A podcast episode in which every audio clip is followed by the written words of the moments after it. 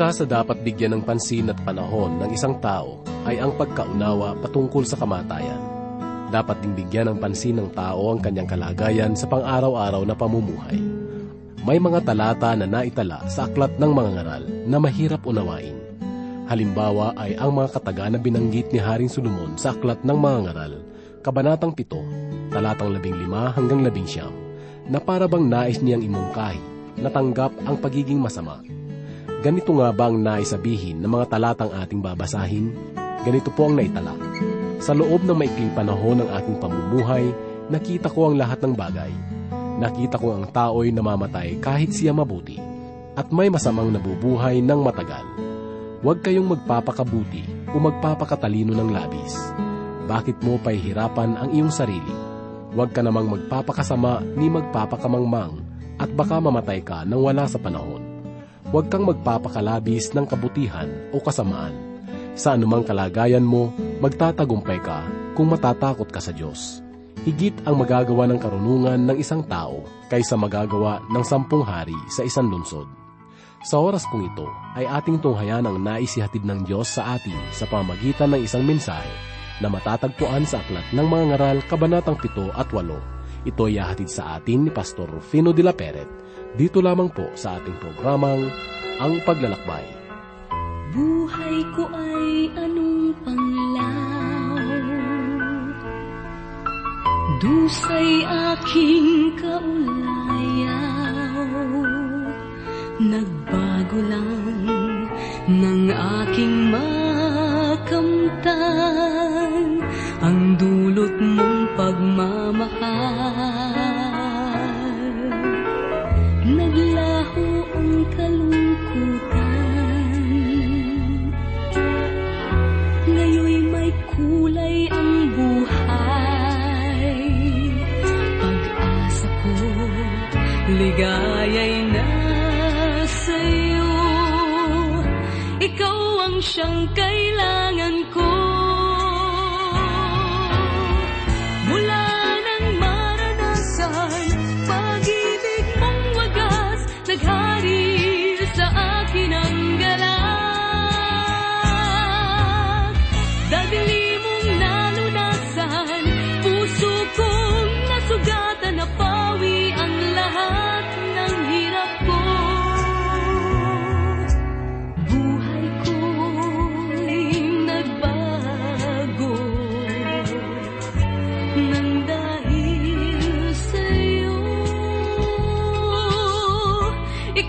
Jesus, ang buhay ko, ikaw ang siyang liwanag ko, ikaw ang siyang ligaya ko, ikaw ang siyang kailangan ko.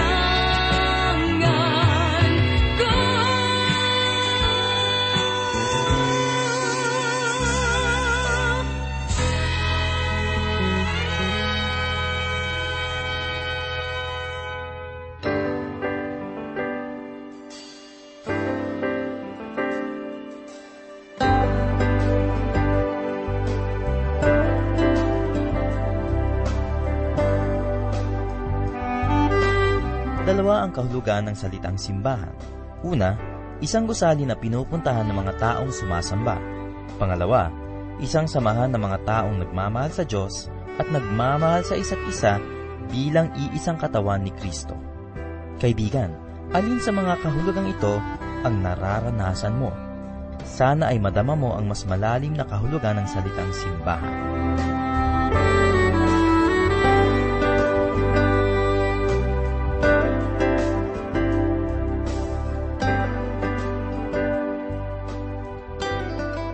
Ang ating pag-aaral at pagbubulay sa salita ng Diyos sa oras na ito ay hahanguin po natin dito sa Aklat ng Ecclesiastes o ang Aklat ng Mga Ngaral, 7 at 8 kabanata. Muli pong sumasa inyo inyong kaibigan at pastor sa Himpapawid, Rufino de la Peret. Sa nakaraan nating pag-aaral ay nasaksihan po natin kung papaano at sa anong paraan sinubukang hanapin ni Haring Solomon ang kasiyahan na tela sa mga pagkakataong ito ay matagal na niyang hinahanap. Nakita rin po natin sa nakaraan nating pag-aaral na hindi rin naging mabuting batayan ang salapi upang makamtan ang tunay na kasiyahan. Nagkaroon siya ng paghahambing sa pagitan ng mayaman at ng mahirap. Nakatatawag pansin ang kanyang mga nasaksihan. Nakita niya na bagamat mabibili ng mayaman ang lahat ng kanilang nais, ay hindi pa sapat ito upang magkaroon sila ng katahimikan sa kanilang buhay. Marami nga naman sa ating panahon ang nakabibili ng mga bagay na nais nila, subalit ang mga bagay na kanilang mga nabili ay nagdulot lamang na malaking takot sa kanila. Merong mga tao na bumibili ng mga magaganda at mamahaling mga kagamitan, subalit dahil sa mga kagamitang ito'y hindi na sila halos makalabas ng kanilang tahanan dahil sa takot na manakaw o mawala ang mga bagay na ito. Nabibili man nila ang nais nilang kainin ay hindi pa rin dahilan upang maging masaya sila dahil sa dami ng kanilang manakain ay nahirapan pa rin sila sa kanilang buhay. Sa isang bahagi naman, bagamat hindi nabibili ng mga pangkaraniwang tao ang kanilang mga nais, ay mapayapa naman silang nakakatulog sa gabi, sapagkat sapat lamang ang kanilang mga kinakain at walang gamit na inaalalang mawawala. Hindi ko sinasabi na huwag na tayong magsikap o mag-impok. Kailangan nating maghanap buhay at maging masipag. Ngunit huwag maging hadlang ang kayamanan sa pagtuklas natin at pagkaalam ng mga kalooban ng Diyos sa ating buhay. Ginugugol ba natin ang ating buhay sa mga bagay na walang saysay? Ito ang mga nakita ni Haring Solomon sa kaniyang pananaliksik. Ngayon ay tunghayan naman po natin ang 7 kabanata. Ito na ang huling pagsusuri na ginawa ni Haring Solomon. Sinubukan niya ang lahat ng pamamaraan upang makita at malaman ang tunay na nakapagdudulot ng kagalakan at kasiyahan sa kaniya. Sinubukan na niya ang agham, ang mga bagay tungkol sa ating kalikasan, subalit wala sa mga ito ang nagbigay ng kasiyahan sa kanyang buhay. Sinuri rin niya ang mga bagay na makapagpapaligaya sa kanya tulad ng salapi, pita ng laman, mga gamit, subalit nanatili siyang bigo sa kanyang buhay. Siya ang naging pinakamayamang tao dito sa buong daigdig, subalit sinabi niya na ang lahat ay walang kabuluhan. Ngayon ay makikita po natin kung paano niya hinanap ang kasiyahan sa kanyang huling pananaliksik sa pamamagitan ng moralidad. Makikita po natin ang uri ng mga tao na naghahangad ng kapayapaan sa buhay.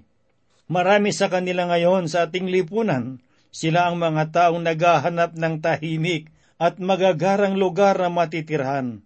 Pinag-aaral nila ang kanilang mga anak sa mabubuti at mahuhusay na paaralan. Nagpupunta sila sa pinakamagagarang simbahan na may pinakamagagandang instrumento sa pag-awit at meron ding pastor na mataas ang pinag-aralan.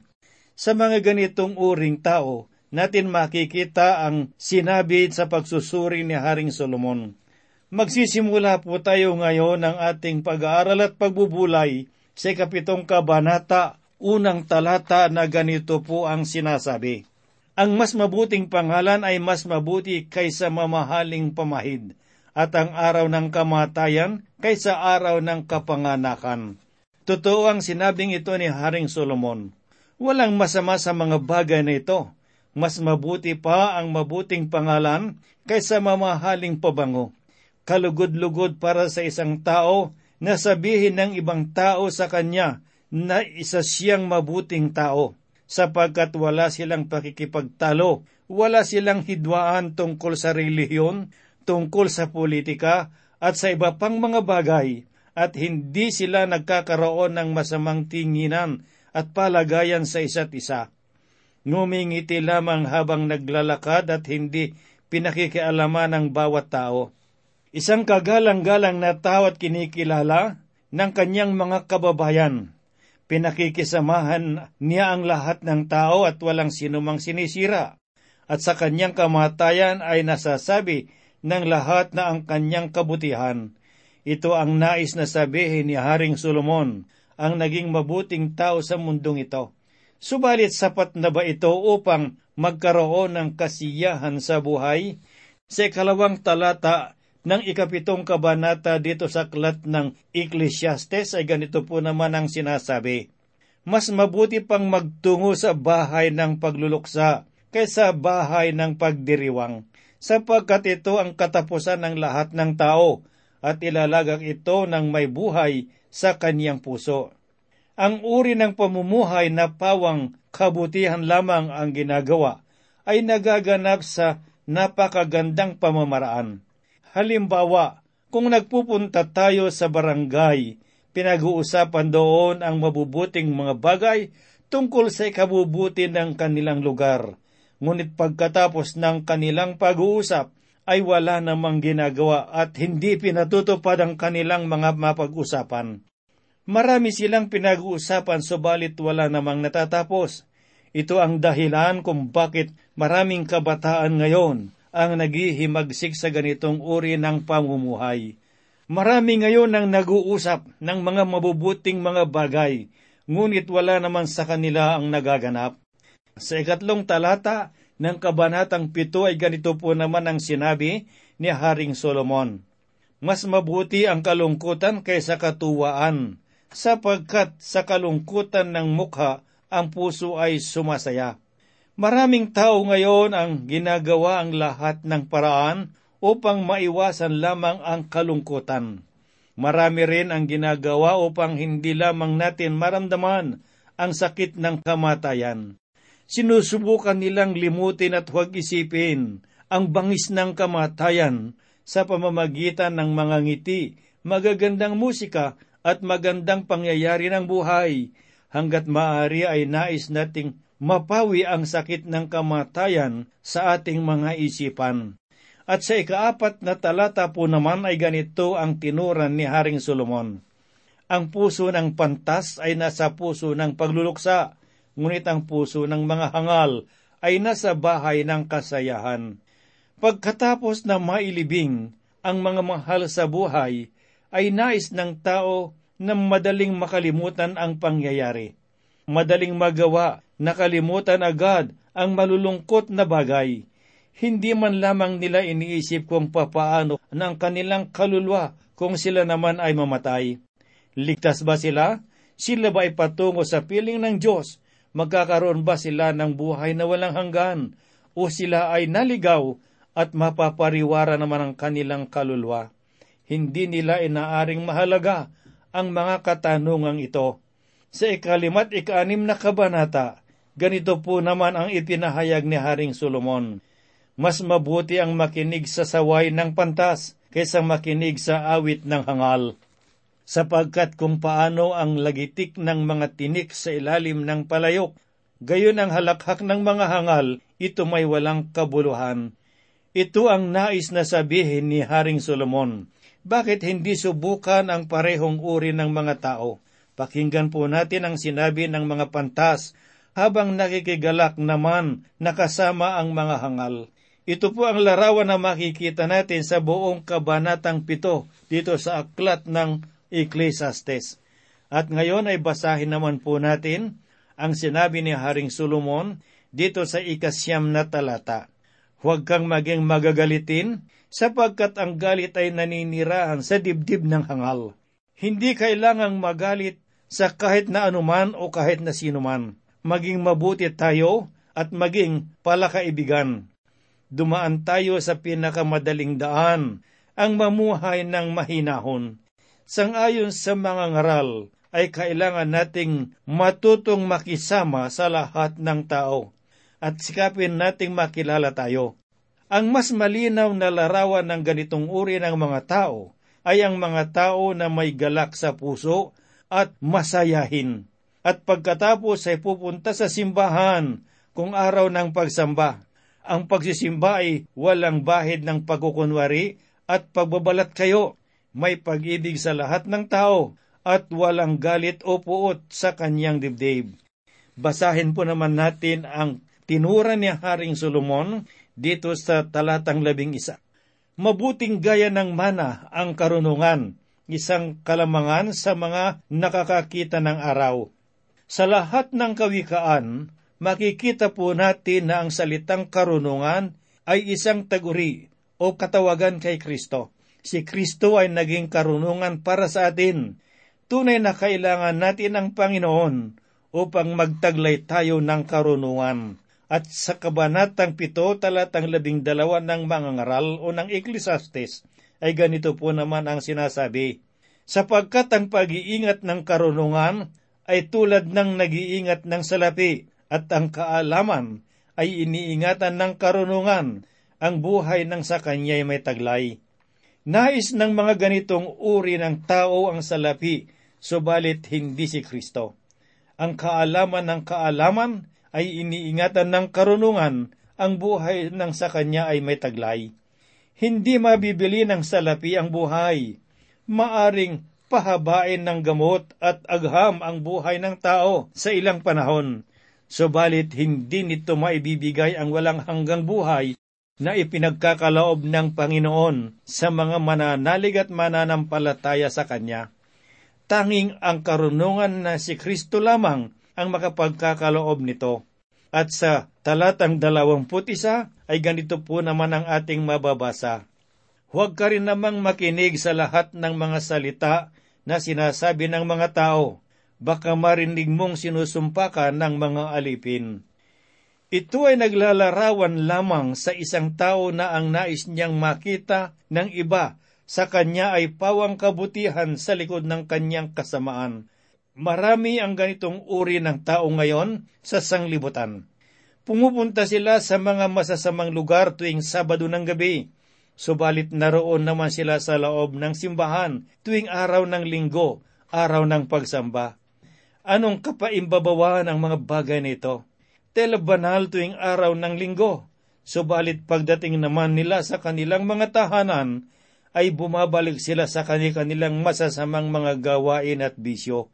Subalit kahit na masasama ang kanilang mga ginagawa, ay hindi nila panakikinggan o tinatanggap ang mga masasamang ulat tungkol sa kanila. Ang pinakamahirap na abutin sa ating panahon ngayon ay ang mga taong tunay at tapat ang relasyon sa Diyos. Bakit maraming kabataan ngayon ang napapariwara? Marami sa kanila ang napapahamak, sapagkat karamihan sa kanila ay mga kabataang walang nakikitang mabuting katangian ng pagiging Kristiyano sa kanilang mga magulang. Marahil ay nakikita nila ang kanilang mga magulang na nasa loob ng simbahan, subalit wala namang pagbabago sa kanilang buhay. Naniniwala ako na mas madali pang abutin at kausapin ang mga taong walang kinikilalang Diyos kaysa mga taong paimbabaw ang pananambahan at pananampalataya. Mas madali pang tumugon ang mga taong walang kinikilalang Diyos kung marinig nila ang mabuting balita sa unang pagkakataon kaysa sa mga taong matagal na nilang naririnig ang salita ng Diyos, sapagkat matagal na nilang naririnig ito kung kaya naging manhid na sila sa pagtanggap ng mga pagbabago. Matutunghayan naman po natin sa susunod na talata ang mga taong maligamgam ang kanilang pananampalataya. Sinasabi ng mga moralista at ng mga akala nila ay mabubuti na sila at nabubuhay ng tama ayon sa nais ng Diyos, subalit hindi naman nila naunawaan ang tunay na kahulugan ng pamumuhay sa kalooban ng Diyos. Kailangan nila ay ganap na pagpapasakop sa Panginoon. Nakita rito ni Haring Solomon na walang malaking kaibahan sa buhay ng mga masasama at ng mga matuwid na tao. Ngayon po ay dumako naman po tayo sa 8 kabanata, 1 talata, dito sa Aklat ng Ecclesiastes o ang Aklat ng Mga Ngaral, na ganito po ang sinabi ni Haring Solomon. Sino ang gaya ng pantas na lalaki? At sino ang nakakaalam ng kahulugan ng isang bagay? At ang karunungan ng tao ay nagbibigay liwanag sa kanyang mukha, at ang katigasan ng kanyang mukha ay nababago. Tanging si Kristo lamang ang totoong karunungan at makapagpapabago sa buhay ng tao. Siya lamang ang makapapasok sa buhay ng isang tao at makapagdudulot ng kagalakan at kapayapaan sa pamamagitan ng pananampalataya. Maipagkakaloob niya ang mga pangangailangan na makapagpapalaya sa atin sa magulong daigdig at pamumuhay ngayon. Sa 2 at 3 talata po naman ng 8 kabanatay ganito po ang sinabi ni Haring Solomon, ingatan mo ang utos ng hari dahil sa iyong banal na sumpa. Magmadali kang umalis sa kanyang harapan. Huwag kang magtagal kapag ang bagay ay hindi kasiyasiya, sapagkat kanyang ginagawa ang anumang kanyang maibigan. Sinabi niya na kailangan nating mag-ingat upang hindi tayo malagay sa anumang panganib at kapahamakan. Sa 4 na talata po naman ng 8 kabanata ay ganito po naman ang sinasabi, sapagkat ang salita ng hari ay makapangyarihan at sinong makapagsasabi sa kanya, anong ginagawa mo? Merong karapatan ang hari na manindigan sa kanyang mga paniniwala, sapagkat meron siyang kalayaan na gawin ito. Kapatid, bakit hindi ka mabuhay na tulad ng isang hari na merong paninindigan kay Kristo? Maraming kabataan ngayon ang napapariwara dahil lamang sa nais nilang maging katanggap-tanggap sa kanilang mga kaibigan. Merong mga kabataan ngayon ang gumagamit ng droga o alak dahil lamang sa nais nilang maging katanggap-tanggap sila sa kanilang mga kabarkada. Subalit, alam niyo ba na maaari tayong makalaya sa ganitong uri ng paniniwala? Sangayon sa Ebanghelyo ni Juan, 8 kabanata, talatang 36 ang ganito, kaya't kung kayo'y palayain ng Ama, kayo'y tunay na magiging malaya. Mahirap maunawaan ang mga tao na ang nais lamang gawin ay ang gumawa ng mabuti at hindi ang sumunod sa kalooban ng Diyos, ay malaking paglabag sa kalooban ng Panginoon. Sa 8 kabanata po naman ng Ecclesiastes sa talatang 8 ay ganito po naman ang sinasabi, walang taong may kapangyarihang pumigil ng espiritu ni kapangyarihan sa araw ng kamatayan. Walang paghinto sa pakikidigma ni naliligtas ng kasamaan ang mga ibinigay roon. Kung magpapatuloy ang isang tao sa paggawa ng kasamaan, ito rin ang magdudulot sa kanya ng kamatayan at wala siyang kapangyarihang makaiwas sa kamatayan, sapagkat ang kamatayan ay itinakda sa lahat ng tao. Basahin po natin ang sinasabi sa Aklat ng Hebreo, 9 na kabanata, talatang 27. Itinakda sa mga tao na minsan lamang mamatay at pagkatapos ay ang paghuhukom. Ngayon ay alamin naman po natin ang sinasabi ni Haring Solomon dito sa 8 kabanata talatang 11 ng Ecclesiastes, sapagkat ang hatol laban sa masamang gawa ay hindi agad isinasagawa, kaya't ang puso ng mga tao ay lubos na nakatuon sa paggawa ng kasamaan. Ito ang nagaganap sa ating panahon ngayon. Maring hindi natin maramdaman ang kanyang paghatol sa ating mga kasalanan ngayon, subalit darating ang panahon na siyang magiging hukom ng lahat at ipagsusulit natin sa kanya ang ating mga gawa, mabuti man o masama, hayag man o lihim. Sa Ecclesiastes kabanatang 8 talatang 15, ganito po ang sinasabi ni Haring Solomon, nang magkagayo'y pinuri ang kasiyahan, sapagkat ang tao'y walang mabuting bagay sa ilalim ng araw, kundi ang kumain, uminom, at magsaya, sapagkat ito'y kasama niya sa kanyang pagpapagod sa mga araw ng kanyang buhay na ibinigay ng Diyos sa kanya sa ilalim ng araw. Kumain, uminom at magsaya. Nakita niya na ang pinakamabuting gawin ay ang magsaya. Ito ang pinakawalang silbing pamumuhay sa ilalim ng araw. Kaibigang nakikinig, saan ka man naroon at anuman ang iyong ginagawa, hindi mo kailangang gawin ang mga bagay na ito kung walang kabuluhan ang bagay sa iyo. Kailangan mo ngayon ang Panginoon. Sa Kanya mo makikita at malalaman ang tunay na kasiyahan at kahulugan ng buhay sa Panginoon.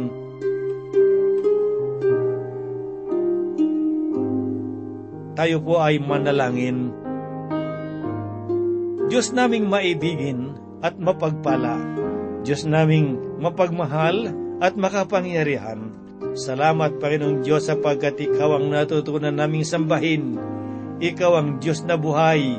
Ikaw ang nakakaalam ng lahat ng mga bagay. Sa oras na ito, Panginoon, kami po'y lumalapit sa iyo.